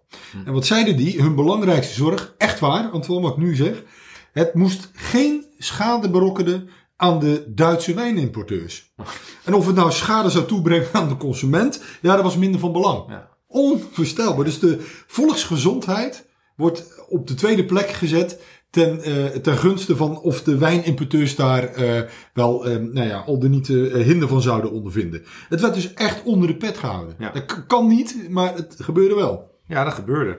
En, en het is ook lang stilgehouden. Nou, in, juli, in juli kwam het uiteindelijk aan het licht. Ja, en toen het publiek, de consument... Ja, en niet kwam erachter, ja. Ja, nou, toen was natuurlijk eh, de boot aan. De consument was furieus. Eiste ook dat er koppen zouden gaan eh, rollen. Ja. Eh, nou, noem maar op. Ehm, ja, want ja, tot die tijd, hè, die maanden daarvoor, werden er gewoon nog eh, ja, miljoenen liters van die, van die wijn gedronken. Dat ging Ja. gewoon allemaal door, terwijl dat schandaal al. Al speelde op de achtergrond met name, maar toch. Overigens, dat is toch wel leuk, er werd ook heel veel gelachen Ja, om het eh, Oostenrijkse dat is wijnschandaal. wel een beetje contrair, maar toch. Ja, het, was, het was echt voer voor, voor eh, komieken, voor eh, spotprentmakers. Ja. Dus zelfs, en we hebben er een fragment van. Een, Nou, we zo horen. ja, een Oostenrijkse bandje maakte er een, een polka over. Nou, dat is een soort hoempapa, iets polka. Ja. Helaas is... is- Er zit geen tekst in. Dat is, gewoon, dat is gewoon een beetje een muziekstukje. muziek. Maar Ja. goed, de, de, het nummer heet Glycol Soemwol. Wat zoiets betekent als proost, glycol op je gezondheid. Nou, laten we deze dan even nog proosten. ja, maar want deze is wel lekker. deze zit geen glycol in.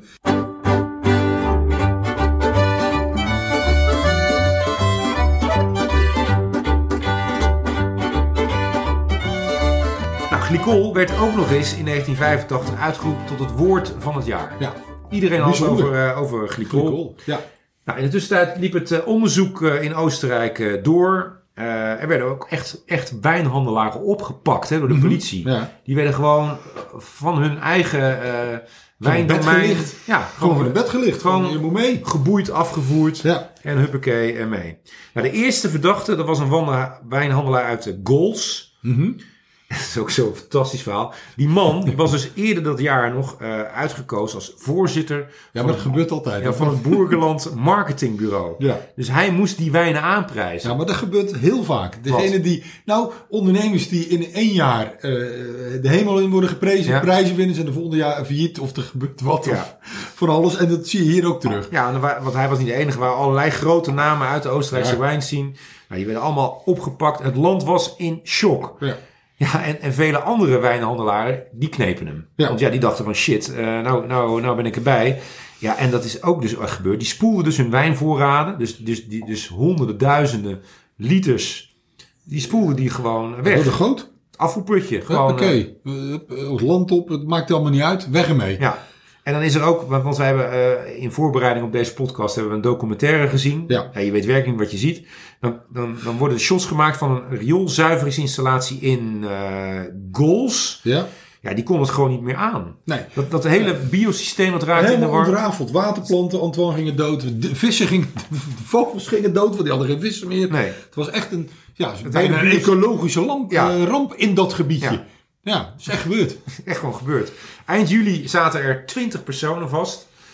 Eh, waaronder ook, en niet alleen wijnhandelaren, maar waaronder ook eigenaren van, eh, van, van apotheken en kruidenierswinkels eh, in, in Wenen en in Krems. Want die regelden die glycol. Ja. En die, die schreven. Ook, ook weer, het ging allemaal zwart Ja. om de tafel. Er werd allemaal Ja. natuurlijk gesjoemeld bij het leven. Ja. Nou, dit, dit was bekend in, in Oostenrijk en in Duitsland. Maar ja, als het daar bekend wordt, dan wordt het uiteindelijk in heel de wereld bekend. Zeker.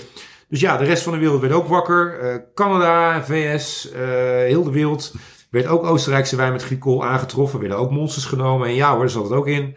Werd ook allemaal uit de handel genomen. Uit vrees voor de volksgezondheid. Import verboden van Oostenrijkse wijnen in Amerika.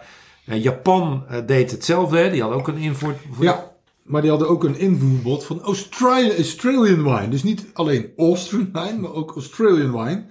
Ja, dus die, die Japanners dachten natuurlijk, het is allemaal hetzelfde. Australian, Austria. Dus uiteindelijk Dat is was hetzelfde land. Dus Australië was de dupe van Die het, was de dupe. van het Oostenrijkse Ja, wijnschandaal. ja, ja, ja. Nou ja, eh, even terug naar Duitsland. Want Mhm. door dat negatieve nieuws uit Oostenrijk kwam de wijnhandel in Duitsland ook onder een eh, vergrootglas eh, te liggen. Ja, en daar bleek ook gewoon weer van alles eh, mis te zijn. Ja. Ja, daar zouden we eigenlijk een aparte aflevering over kunnen maken. Nou, misschien gaan we het nog wel een keertje doen. Maar eh, al snel werd duidelijk dat, dat veel van die goedkope Oostenrijkse wijnen... die werden eigenlijk vermengd Ja, met, met, Duitse wijn. met Duitse wijnen. Nou, en dat is natuurlijk absoluut verboden. Ja, dat kan niet. Als Nee. je zegt dat een wijn uit Duitsland komt, moet die uit Duitsland komen. Moet die niet gemengd zijn Nee. met wijn uit andere landen. Nou, en, en heel veel van die Duitse wijnfabrikanten, die waren ook echt gewoon direct betrokken bij dat Oostenrijkse wijnschandaal. Want zij ontvingen die tankwagens met, met die dubieuze wijnen, stopten dat dan in flessen en, en, Ja. en verkochten dat.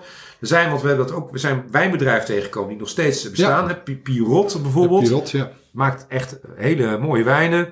Eh, maar eh, ja, in die tijd eh, hadden ze toch een vrij dubieuze rol. ja. Eh, ja, en dan krijg, je, dan krijg je dit. Er werden allerlei omstreden middelen in gebruikt. Inspecteurs waren er op de hoogte van. Ambtenaren wisten het. Het was eigenlijk een soort van inner circle. Iedereen wist dat er werd gerotsoord met, met wijn. Maar uiteindelijk eh, ja, gebeurde het gewoon. Eh, en ja, het kwam op een gegeven moment wel aan, aan het licht. En ja, toen moest, eh, ja, toen moest er echt worden ingegrepen. Zelfs bondskanselier Kool Ja. in die tijd. Die heeft er nog wat over gezegd. En die zei, hier zijn criminelen aan het werk. ja. Ja. Wat, wat deed hij er vervolgens aan? Nou, niet veel. Eh, want ja, eh, de wijnwetten, die kloppen. In principe werd er wel voldaan aan de wijnwetten. Alleen ja, die waren zo ruim opgesteld. Dat je Ja. gewoon eh, enorm eh, kon, kon rotzooien. Ehm, toch, dat schandaal was eigenlijk, dat is een beetje misschien wel de conclusie van, van, van wat we tot nu toe hebben verteld. Dat zeiden we ook al in het begin. Het is het Oostenrijkse wijnschandaal, maar eigenlijk is het ook het Duits wijnschandaal. 90% van de, wijn, van de wijn die ging naar Duitsland. Ja. Ja. dat was gewoon een, enorme vraag naar maar de- toch- Oostenrijkse wijnen. Toch is het nog steeds het Oostenrijkse wijnschandaal. Ja, ja. Het is nooit het Duits wijnschandaal geworden. Die Duitsers, die, die hebben daar veel minder last van gehad. Dat is Ja. toch knap. Ja, En er werd echt gerotsoord, hè? Want ze hadden ook kunstwijn. ja, Dat is gewoon wijn waar geen druif aan te pas komt. klopt. Dat is, dat is, dat is gemaakt van, van eh, ja, Ja, de synthetische, dat is water, eh, chemische middeltjes, appelzuur, glycerine. En ze stopten daar alcohol in. Ehm, en, maar ook daar gingen ze op een gegeven moment mee rotzooien. Ja. Onvoorstelbaar hè, dat dat allemaal kon gebeuren. Ja. Maar ook daar gingen ze mee rotzooien. En eh, eh, in 2006 is deze wijn ook eh, verboden door de EU. Dus Ja. je mag het niet meer verkopen. Dus kunstwijn, ja. hè, dat bestaat gewoon niet meer. Nee, nee, gelukkig maar. Hè? Ja. Moet je aan denken. Overigens, dat schandaal was... we hebben nu Oostenrijk, Duitsland. Uiteindelijk, en daar kunnen we ook nog eens een keer een aparte overleving over maken... is er ook een soortgelijk schandaal in Italië Ja. ontstaan. Ja. Want daar werden ook gerotsoord met Barolo's, Barbaresco's... Zelfs met Lambrusco's, ook daar is glycol in gevonden. Klopt. Want ja, eigenlijk is het wel logisch. Hè? Barolo's die hebben heel veel zuren. Hè? Dat, Klopt. Nou, als je dat een beetje... Als je een beetje Barbaresco ook. Ja. eh, Als je een lepeltje glycol in doet of zo. Ja, dan, eh, heb je minder zuren, is lekkerder blijkbaar. Beter aroma Dus nog. eh, ook daar was het, ehm, ja, was het, was het een, een, een schandaal. Ja. Eh, Oké, Dus in dat schandaal zijn er trouwens wel, daar gaan we het een andere Ja. keer over hebben, maar doden gevallen. Wist je dat? Eh, ja, dat heb ik ook wel Daar wel, maar niet in, eh, niet in Oostenrijk en niet in Duitsland, maar wel in Italië. Maar dat, dat is een andere keer. Zo is het. Tijd voor de derde wijn, stel ik voor, Ja. Ernst. Ehm, en we gaan nu naar Oostenrijk. Ja, Een droge Oostenrijker. Want daar is de stijl nu droog. Eh, en dan ook nog eens zo natuurlijk mogelijk gemaakt. Ja. En het is een wijn... biodynamisch. Hè? biodynamisch, ja. Dus helemaal een overeenstemming met de stand van de sterren, de zon, de maan. En, en die bepaalt ook de oogst hè? bij Ja. biodynamisch. Het zal allemaal wel. Ja, ik Nee, vind nee, het nee, ook eh, ik- onzin. Maar, maar eh, het is wel van een heel mooi eh, huis. Kijk. Ehm Sepp Moser. mhm. Grüne Veldliner von den Terrassen uit het Kremstaal. En Oh dat ja. is eh, jaargang 2019. Nou, eh, dit is eh eh, Nicky Moser. Dat is de zoon van, eh van Sepp. Nicky doet het tegenwoordig. Heeft inderdaad gekozen, als je zegt, voor biodynamisch. Ja, Gaat daar ook nog wel wat verder in. Maakt ook natuurwijnen. Ja. Eh, maar dat is deze niet. Dit is, een, het is zeg maar gewoon een gewone wijn, maar wel biodynamisch eh, gebouwd. Een Grüne Veldliner. Eh, ja, echt, echt, eh, echt een mooie, echt een fris droge eh, wijn. Want dat zijn die Groet, althans dat moeten we nog proeven. Maar dat zijn altijd over het algemeen die, die Grüne Veldliners. nou ja zij- hij heeft ook nauwelijks sulfiet, wat ook een kenmerk is van biodynamisch. Hè. Dan, dan mag je er eigenlijk bijna niks aan toevoegen. Nee. Geen kunstmest gebruiken, geen pesticiden, geen insecticiden. Nou ja, eigenlijk mag er niet veel. Oké, dus schenken we deze weer in. Ja, ik ben, ik ben benieuwd hoor. Ja, ik ben een, een, grote Grüne Veldliner fan. Maar Ja, meestal dat als ze wat meer rijping hebben of ja, wat ouder zijn. Maar goed, we gaan deze proeven, jongens. Hoppakee. Lekker, lekker. Hoppakee, we maar gaan door. gewoon even door.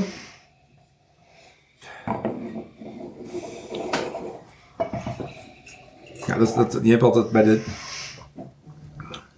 Ja, deze is erg lekker.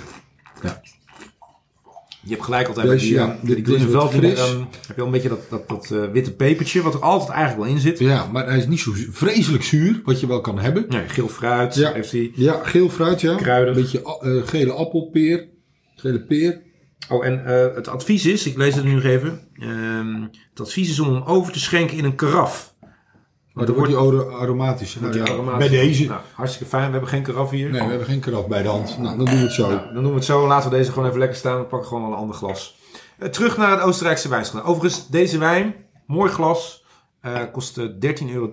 Von den Terrassen. De gassenbouw is, is zeg maar de horizontale bouw. Hè. Dus ehm, eh, dat is meestal de steile gebieden eh, waar je dat De alleen maar terrassen worden aangelegd. waar de terrassen worden aangelegd. Ja. Ehm, nou, terug naar het Oostenrijkse wijnschandaal. Nou, het schandaal is in volle hevigheid eh, bezig. Eh, iedereen spreekt er schande van. In Duitsland, in Oostenrijk, over heel de wereld. Eh, intussen beginnen dan in Oostenrijk de eerste rechtszaken. Maar die eerste rechtszaak die was in de provincie Carinthië. En Ernst, vreemd genoeg niet tegen een, een wijnproducent, maar tegen een, een eigenaar van een hotel. Ja, ja. En, ja, want dat schandaal was dus al bekend, zoals ik zei. Maar die, hij was gewoon door gaan schenken met die glycolwijnen. Terwijl het niet mocht. Nee.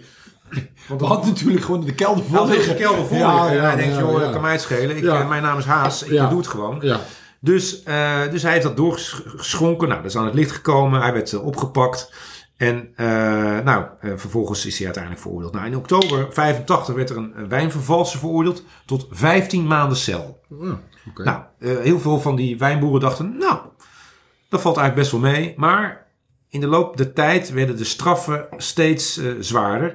En uiteindelijk hebben eh, 30 personen, dus 30 importeurs, wijnboeren, eh, apothekers, nou, noem het maar op. Die hebben een gevangenisstraf gekregen van 10 jaar. En dat was voor dit delict ook in Oostenrijk de maximale gevangenisstraf. Is al tien jaar, hè, jongen. Bizar hè? Ja, Ja, Een voorbeeldje, wijngoed Grill. ja. Eh, ook in de, destijds heel, heel bekend. eh, Richard en Jozef Grill. Nou, die werden gewoon veroordeeld. Grootschalige fraude was, was, eh, was het eh, verdict. ja. Tien jaar cel. Ja, Onvoorstelbaar, joh. ja en, ja, en dan nog eens, hè, want ze waren ook nog wel een beetje arrogant. Dat herken ik ook wel een beetje als ik bij Oostenrijkse wijnboeren kom. Want eh, ja, die zijn trots ook wel op hun producten. Ja. En hè, ze zijn ook een beetje in zichzelf gekeerd. Ze zeggen gewoon wat ze ervan vinden. En zij gaven niet zichzelf de schuld, maar vooral de consument. Ja. Want ja, dan, dan had je die wijn maar niet moeten kopen. En je had het kunnen weten. Voor die prijs, Ja. in zo'n jaar, die wijn, zo zoet. Ja, sorry. eh, je had het kunnen weten. ja, dat is onzin natuurlijk. Aan Grote onzin. Ja. Maar ja, het is wel, eh, het is, eh, het is wel Je gebeurd. kan natuurlijk niet iets wat jij doet bij de consument gaan neerleggen. Kijk, als jij een wijn aanbiedt voor 3, 4 euro. Je ik, het ik, ik doe het in hedendaagse prijzen, maar zeg 3, 4 euro. Dan had de consument kunnen moeten weten dat er, dat er giftige stoffen zat. Nou, Ja, ik- is wel waar. Maar als je nou weer even die Liep Vrouwmiel erbij pakt. Nou, dat is ook gif. in, dat, in dat treurige pak van het begin. Ja, als je dit koopt voor 2,49 eh, onderin het schap eh, bij de Aldi. In, zo'n treurige doos. Ja, dan kan je je ook afvragen van, eh, is dit wel... Nou ja, je kan je afvragen, is het kwalitatief goede wijn? Maar in principe moet dit wel, ik mogen hier geen eh, chemische toestanden meer nee, natuurlijk niet. Nee, nou nee. ja. Nou ja, kijk, de, Nee, de- binnen, bepaalde Ze- grenzen, binnen bepaalde grenzen mogen best wel wat dingen toegevoegd Ja. worden. Maar hier werd, werd glycol toegevoegd, Ja. wat, wat, gewoon niet kan. Nee. Overigens, het ging niet alleen om zelfstraffen. Er werden ook echt eh, gigantische eh, schadevergoedingen eh, moesten ze betalen, die, die, Ja. die, die wijnboeren. Aan consumenten, aan consumentenorganisaties die allerlei klachten hadden ingediend. Ja, en zelfs, want dat zeiden we in het intro, er is zelfs iemand, een wijnboer, die kon dat allemaal niet meer aan. De druk, eh diep in de schulden, bedrijven failliet. Die heeft gewoon zelfmoord gepleegd. Ja. Dat moet je nagaan. En, nou, veel wijnhandelaren uit Oostenrijk, maar ook uit, uit Duitsland. Want ja, die, die importeerden die, die wijnen en die bottelden. Mhm. Ja, die kwamen echt in financiële eh, problemen. Ja. Raakten failliet. Echt één groot drama. Ja, en dat wijngoed Grill, wat ik net noemde. Ja. En dat, is best frank natuurlijk. Dat werd uiteindelijk overgenomen door een Ja. supermarktketen die zelf nogal een dubieuze rol heeft gehad in dat hele wijnschandaal. Door eh, ja, belachelijk lage prijzen eh, te vragen. Ja. Dat ik snap dat, ja, dat- Ja. Zo werkt dat de wereld blijkbaar, Ja. Antoine. Ja. Hey, en nog een naam eh, die in dit dossier heel veel voorkomt, is de naam Otto Nadraski. ja, die ken ik wel. Ja? Ja, die ken ik. Persoonlijk. Nou, niet persoonlijk, maar eh, kijk, jij hebt heel veel namen genoemd, maar die ken ik natuurlijk allemaal niet. Want, eh, maar Otto, dat, dat was, de, dat was de, de man die achter, eh, zeg maar, de, ze noemen ook wel de glycolmakelaar. Antoine. Oh, oké. Hij is 58 jaar was hij toen en hij was chemicus in, in, in, Nieder-Österreich. Ja. Hè, dus het noordelijke gedeelte van, van Oostenrijk. En ja, hij was eigenlijk de architect, zoals ze dat zeggen, van de, het, het toevoegen van die ethylenglycol eh aan de wijn om die zoeter te maken. Ja. Dus die, ja, die is bekend. Dat is in dit schandaal trouwens. Ja. Maar er zijn natuurlijk veel meer die jij allemaal noemde. Maar Ja, die al die namen. Ja. Nou ja, die export, dat zal je niet verbazen, die daalde na het schandaal met maar liefst 90 eh, procent. Mhm. Overigens, dat is nog wel grappig, de binnenlandse eh, handel, Dat had ik ook gelezen. ja, die, die, blijft, die blijft dan intact. Met andere woorden, dat zie je nog steeds in Oostenrijk. Ja wel vaak. Ja. Oostenrijkers drinken gewoon graag hun eigen wijnen. ja. En die willen helemaal niet exporteren. Nee. Eh, die hebben zoiets van, joh, Die, eh, die, die geloven het wel. Want jij gaat ieder jaar naar... eh veel naar. Zuid-Steiermark. Ja. En die man die verkoopt aan jullie de wijn. Maar Ja. als je dan zegt, wil je het in Nederland verkopen? Zegt nou, laat maar. Nou ja, dat is nog steeds wel een beetje. ja nou, ze zou het wel leuk vinden. Maar als, het, als het niet gebeurt, dan vinden ze het eigenlijk ook wel goed. Weet je? Ja, want ze, verkopen het, eh, ze verkopen het toch wel. Ja, En dat is, maar dat is tegenwoordig zo. Eh, vroeger was Oostenrijk veel meer exportgericht. Maar nu is het echt wel van, nou ja, het hoeft allemaal niet. En dat zie je, je zag in die tijd wel dat, dat, dat de Oostenrijkers, ondanks dat schandaal, vooral bleven doordrinken. Want Ja. vergis je niet, dat schandaal vond zich vooral plaats in gebieden waar al die wijnen, al die druiven, naar die, die grote coöperaties gingen. ja dat maar, de, maar de kwalitatief hoogstaande wijnboeren, die je dus al ook daar had en ook Tuurlijk. in andere gebieden, Tuurlijk. die hadden natuurlijk zwaar te lijden onder dit schandaal. Ja, Want niemand, niemand, niemand kocht het meer in het niemand wilde. Oostenrijkse Nee. wijn hebben. Dus ook de kleine wijnboeren uit andere regio's, die werden allemaal de dupe van het schandaal. Ze verkochten niks meer door dat, door dat, ja, door dat gesjoemel van de grote jongens. Ja. Nou ja, dan krijg je dit. Er was nog een ander probleempje. Want die glycolwijn, je zei het net, die, ehm, ja, die mocht niet meer verkocht worden. Hè, die, die, die, die hotelier die deed het dan nog wel. Nou, die werd er gelijk eh, bijgelapt. Ja. Ehm, Of Maar- kreeg hij ook tien jaar, die hotelier? nee, dat, Eh, ik- maar hoeveel die heeft gekregen, dat weet ik niet. nee. Eh, uiteindelijk ehm, zat Oostenrijk met 270 miljoen liter wijn waar glycol in zat. Klopt. Ja. 270 miljoen liter. Ja. Weet je hoeveel dat, dat is? ja, want dat hebben wij op zitten. Hè? Nee, we hebben, dat, we hebben wel, eh, ge- gekeken van ja, om, om. Want 270 miljoen, miljoen liter, dat zegt geen één luisteraar wat. Nee. Dus daar hebben we op zitten zoeken. We hebben dat vergeleken. Dat zijn 108 Olympische eh, zwembaden. Dat zijn eh, zwembaden van 50 meter lang. Ja. En er werd niet gevuld met water, maar met wijn. Vol. Dat is zeg maar de hoeveelheid 270 miljoen liter. Ik zou het wel eens leuk vinden om in de zwembad Ja, vol ik ook. te Nou ja, Marilyn Monroe heeft dat gedaan. Een keer in een bad met champagne. Weet je, met Oh ja. eh, zoveel eh, liter champagne. Maar gewoon 50 meter op een Ja, ja, gewoon de Oh. wijn. De wijn ploegen. ja. Met glycol dan, dat, is, dat, dat lijkt me Nou ja, dan eh, eh, je, je haar valt ervan uit. Ja. Maar goed, je hebt het wel Ja. waarschijnlijk. Maar goed, eh, ze zaten dus met die enorme plas wijn. Wat doe je daar dan mee? Ja. Dat moest weg. Nou, daar hebben ze ook een oplossing voor gevonden. Ik noem er één, jij noemt er één. Ja. Ehm, Dan ben jij de eerste. nou, het werd eh, verbrand. Want ja, er zat alcohol in. Ja. Dus dat kan je verbranden. En dat is, werd dan gebruikt om, om eh, elektriciteit mee op te wekken. Ja. ja, en ik heb ook gelezen dat het, ehm, eh, het ook gebruikt werd in koelwater van cementfabrieken. Ja. Hè, dus, dus eh, die alcohol, ja, ik weet niet hoe dat precies werkt hoor, maar dat werd. eh, Ja, koelwater. Ja, en dat, blijkbaar moet er alcohol of zo in zitten. Ik, ik heb geen idee. Maar daarmee zorgden ze dat, de- dat de, de machines gekoeld werden. Ja. Maar het was natuurlijk wel een enorme klap voor de, voor de export. Ja, en, dat is gigantisch want natuurlijk. eigenlijk pas in 2001, 15 jaar later, is die, is die export weer een beetje op, op niveau gekomen van voor het wijnschandaal. Mhm. Nou, we gaan eh, eh, langzaam richting de afronding. Nou, we hebben nog ja, maar één we gaan wel wat eh, positiefs doen. Hè? Ja, zeker. Want het schandaal, en dat is namelijk zo mooi, het eindigt super positief. Nou, gelukkig. Want ja, nou inderdaad, zeker in deze tijd is het wel fijn om een beetje positief te eindigen. Het is namelijk helemaal goed gekomen met, met, het, met de Oostenrijkse wijn. Mhm. Want door dat schandaal kreeg Oostenrijk echt de strengste wijnwetgeving ter wereld. Hè, we hadden het net al gezegd, Ja. met die oude wijnwetgeving, nou die hadden ze wel, maar daar klopt natuurlijk allemaal niks van. Het ging vooral eh, over de veiligheid, nou het ging, wel, ging vooral om de wijnboeren te beschermen. En niet de veiligheid van de consument. Nee, het ging Ja, helemaal niet over het welzijn en de veiligheid van de consument. Ja. Ja, dus ze hadden zoiets van, we moeten- we moeten nieuwe spelregels eh, opstellen. Waar het dan niet meer gaat over de, de grote belangen van, van, de, van de wijnproducent, maar gewoon over, ja, over de consument. En eh, ook werd afgesproken dat het merendeel van de wijnen niet meer zoet moest zijn, maar droog. Ja, Nou, dat was niet zo ingewikkeld, want dat is namelijk eenmaal een dat was altijd. Dat, dat was het ook altijd Ja. al. Ja, Op uitzonderingen na, maar... ja, precies. Ja. Dus er kwam een, eh, nou, misschien kan jij er nog wat over zeggen. Er kwam een, zeer strenge nieuwe wijnwet.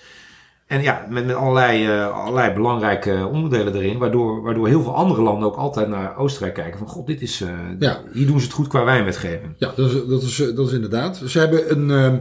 Nou, ze, ze hebben gezegd: als je die wijn gaat vervoeren, dat is prima, maar dat gaat voortaan in flessen. Gaat niet meer in die tankwagens de grens over. Dus alles moet in flessen. Alles moet in flessen vervoerd worden. Gaat absoluut niet meer in, eh, in eh, tankwagens. nou, er werden afspraken gemaakt over de maximale opbrengst per hectare. Mhm. Dus je mag, niet meer, je mag niet meer dan zoveel produceren. En anders krijg je daar een boete voor. Eh, de opbrengsten worden ook openbaar gemaakt. Dus iedereen kan zien wat gebeurt er nou op zo'n eh, eh, zo'n wijngoed. En ehm, ja, daar kwam heel veel verzet eh, tegen. Eh, dat snap ik ook wel een beetje. En in eh 85 was er ook een hele grote demonstratie Ja. waar een aantal duizenden, ik geloof vier of zo, duizend eh, wijnboeren aan meededen. Maar ze hielden voet bij stuk. Dat vond ik wel klasse. De, de, de eh, Oostenrijkse regering heeft voet bij stuk. Hebben de regering Die wijnwetgeving geknald. moesten komen. Ja, die moesten komen. Ze hadden wel wat aanpassingjes gedaan, maar toch. En het is inderdaad de strekste wijnwet eh, ter wereld. En het symbool is daarvan, is... Dan moet je even een flesje pakken. Ja, ja. Maar we- die we zo ook gaan drinken. Maar er zat bij de Oostenrijkse wijnen altijd op de dop... Hè, en er is al, eh, vaak een schroefdop... Ik Staat een- ik zal er maken een fotootje van, dan zetten we die eh, in de show notes. Of, ja, ja. op de, de site. Ja, en daar staat altijd een Oostenrijks vlaggetje op met een nummer. En het nummer, daar kan je alles uit eh, eh, afleiden, dus een identificatienummer. En daar staat in verwerkt de datum van inspectie. Ja.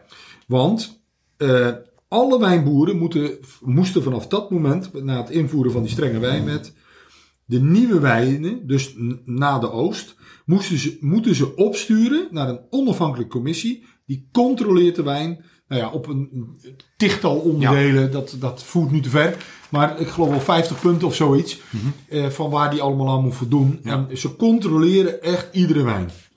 Nou, en dat, eh, en dat, dat heeft resultaat. Want ja, Oostenrijkse wijnen, nou, die behoren ja, echt, vind ik, want ik, ben, ik kom er graag en ik kom er veel, eh, bij de top van de wereld. Ja, Ja. ja zeker. Vind ik ook. Ben ik echt met je eens. En zuivere, mooie wijnen worden er Ja. op dit moment gemaakt. ja. En niet alleen wit, maar ook rood. Oh, Ja, dat zou ik niet zeggen. Ja, jij, bent meer van, eh, jij bent meer van de rood natuurlijk. ja. En eh, er wordt vaak nog wat denigrerend gedaan over rode wijnen uit eh, Oostenrijk en uit Duitsland. Want ja, dat is allemaal veel te noordelijk. En, maar dat, dat wordt steeds beter. En het wordt mooier gemaakt. Heeft ook met klimaatverandering te maken. Maar ze weten het ook beter te, te, te maken. En dus gaan we nu naar de laatste wijn. Die eh, weer door Sherry van Boonstoppel eh, is, eh, is beschikbaar is gesteld. En daar zijn we heel blij mee. We gaan een Saint Laurent drinken. ja Saint Laurent. Ja, Ja, of, precies eh, en dat is echt een eh, mooie wijn. En die komt uit Gols. Aan de noordelijke kant van de Neusiedlerzee, waar we het net over ja, hadden. dat is wel de kat op de spek binden. hè? Ja, een beetje wel, ja. Maar dit, dit moet aantonen dat het eh, eigenlijk daar nu weer helemaal eh, goed gaat qua wijnbouw. ja, dat snap ik. En niet al eventjes natuurlijk, maar al sinds eh, 2001. En eh, dat wijnschandaal heeft nog een paar jaar doorgeëtterd. Maar uiteindelijk zo, jaren 90, begon het steeds beter te worden. En nu al tientallen jaren maken ze mooiere wijnen. Maar rood wordt daar steeds eh, beter. Nou, wat we gaan drinken is de Juris Boegenland Saint Laurent. Saint Laurent, Laurent, ik weet niet, Laurent denk Saint ik. Laurent. Ja. Nee, eh, Lau- Lau- eh, La- Laurent. Ja, ik- weet het maakt niet ook eigenlijk. uit. Het is in ieder geval een authentieke Oostenrijkse eh, druivensoort. Eh, hij, hij, doet een Ja, beetje, zeker. ja, hij doet een beetje denken aan de, aan de Pinot Noir. En, eh, Volgens mij is hij ook familie, namelijk van de Pinot Noir. Ja? Ja. Oh, oké. Dat wist ik niet. Eh, hij kost eh 16,95. Mhm. Eh, met een schroefdop weer. En ja, het is een mooie afsluiter van deze tweede podcast over het Oostenrijkse wijnschandaal. Waar we eigenlijk mee willen aantonen nu dat het allemaal weer helemaal goed is. Ja, we gaan proeven. Ja. Maar we gaan deze drinken. Ja. Ik, ben, ik ben benieuwd, joh. Hij is wel donkerder dan een eh, Pinot Noir trouwens. Iets- Ja. Nee, maar hij is Nou. echt familie. Pinot Noir is natuurlijk een oerdruif, hè? Jongens, hebben jullie nog eh, glazen? Beetje doordrinken, hè? Er zit nogal van alles in. Kijk, hoppakee. Glas leeg. Die van mijn pak heb ik nog een beetje bewaard voor straks. Oh, oké. Dat is helemaal goed. Oké, nou, dit is... ehm, ja, je, ja, het heeft wel de Pinot Noir. eh Ja, ik zeker snap wel. wel dat dat wordt eh, gezegd. Eh, ehm, ja, hij is helder rood, inderdaad. Wel, iets, wel ietsje donkerder dan een Pinot Noir. maar hij zo Je- ja, vers ja, ja, rood ja. fruit, aardbeidjes. Ja. ja, je proeft wel een verwantschap met de Pinot Noir. Proef je echt wel. Ah, mooi zuiver. Een beetje hout heeft hij ook wel een beetje. Wel, Nou, we- wel we wat zure. Ik moet wel zeggen dat we mooie wijnen ter beschikking Ja, hebben zeker, gekregen. Hoor. Zeker, zeker. echt Overigens, lekker. Ik heb even gezocht, hè, want dat vind ik wel leuk. Hamersma, die heeft over deze wijn gezegd... Bourgogne, nou, dan...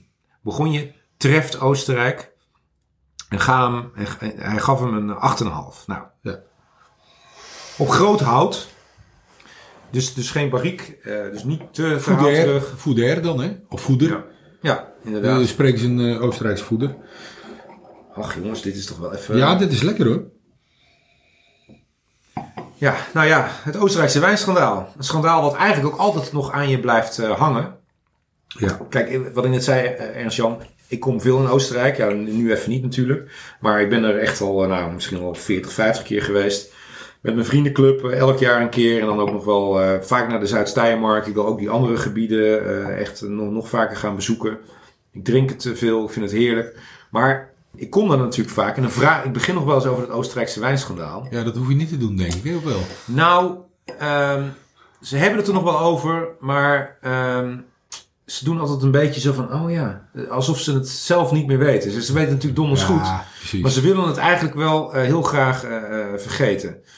Ehm, overigens, als je dus mensen die geen verstand hebben van wijn of gewoon wel eens een wijntje drinken en je zegt ik drink wel eens wijn uit Oostenrijk, dan heb ik nog regelmatig mensen die zeggen van, oh, van die antivrieswijn. Ja, joh. Ja, antivrieswijn.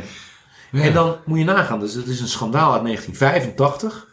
Ja, dat is eh 15, 20, 35, 36 jaar geleden. En nog steeds, door zo'n schandaal heb je dat imago. Ja, ja en ongelooflijk. ik denk nu echt wel dat dat grotendeels weg is. Maar wat een schandaal met je, met je, met je, met je product kan doen, Ja, dat is echt eh, gigantisch. Het was, het was natuurlijk ook echt schandalig. Eh, en ja, schandalen, die zijn er nog steeds. ja. Want ja, wij, hè, wij, wij vinden het eh, heel leuk om, om, om verhalen te zoeken. Mhm. Ehm, En ja, daarover zijn- te vertellen, ja. Ja, en we gaan ook zeker nog meer podcasts maken over eh wijnschandalen. Want dat Zeker. zijn, ja, ik, ik, ik smul ervan. Ik ben natuurlijk journalist. Ik vind het leuk om allemaal eh, te lezen. En wat jij net ook zei, hè, dat in de Barollo zijn Ja, een keer zijn, eh, zijn een aantal doden. overleden. Ja, dat ook met tot tientallen. Ja. glycol te maken. Eh, we hebben natuurlijk die, die, die eh, oplichter in Amerika. Hè, daar is ook een mooie documentaire over Ja. verschenen. Ja, Nuyewan of zo. Ja, inderdaad. Uit eh, Indonesië. Of, Indonesië kwam die, ja, ja, ja. Ja, had ook wel- ook illegaal in, in Amerika. Had heel veel goed. verstand van wijn, maar zoveel verstand dat hij de boel een beetje begon te mixen. En. En bij sterrenrestaurants bij de achterdeur de lege flessen. Oppakte om te vullen met andere flessen. Ja, dat is een heel mooi verhaal. Dus maar wat ik dan, de conclusie is eigenlijk een beetje qua Oostenrijks wijnschandaal. Eh, massa is nooit goed eigenlijk, daar komt het een beetje op neer. Eh, En vertrouwen komt te voet en gaat te paard. Jezus.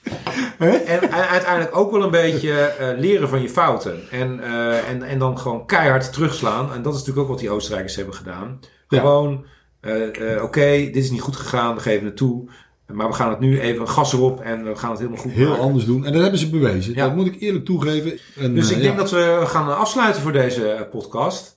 Nog eventjes, willen jullie meer weten over deze wijnen die we hebben gedronken? We hebben er weer vier gedronken. Ga dan naar klarewijnpodcast.nl of ga naar de beschrijvingen, de show notes eh, bij deze podcast.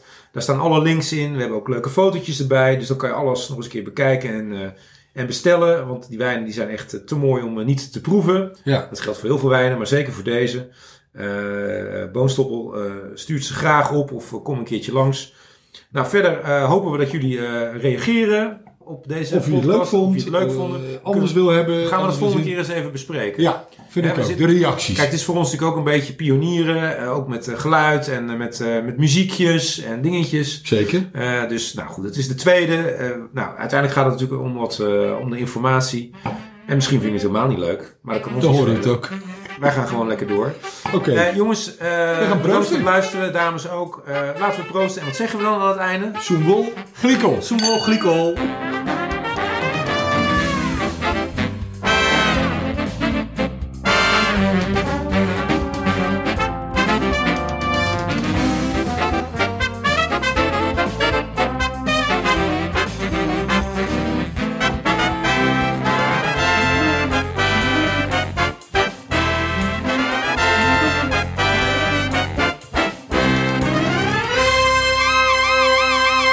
Was de Klare Wijn Podcast. Wil je meer weten of de wijnen bestellen? Ga naar klarewijnpodcast.nl of check de beschrijvingen bij deze podcast.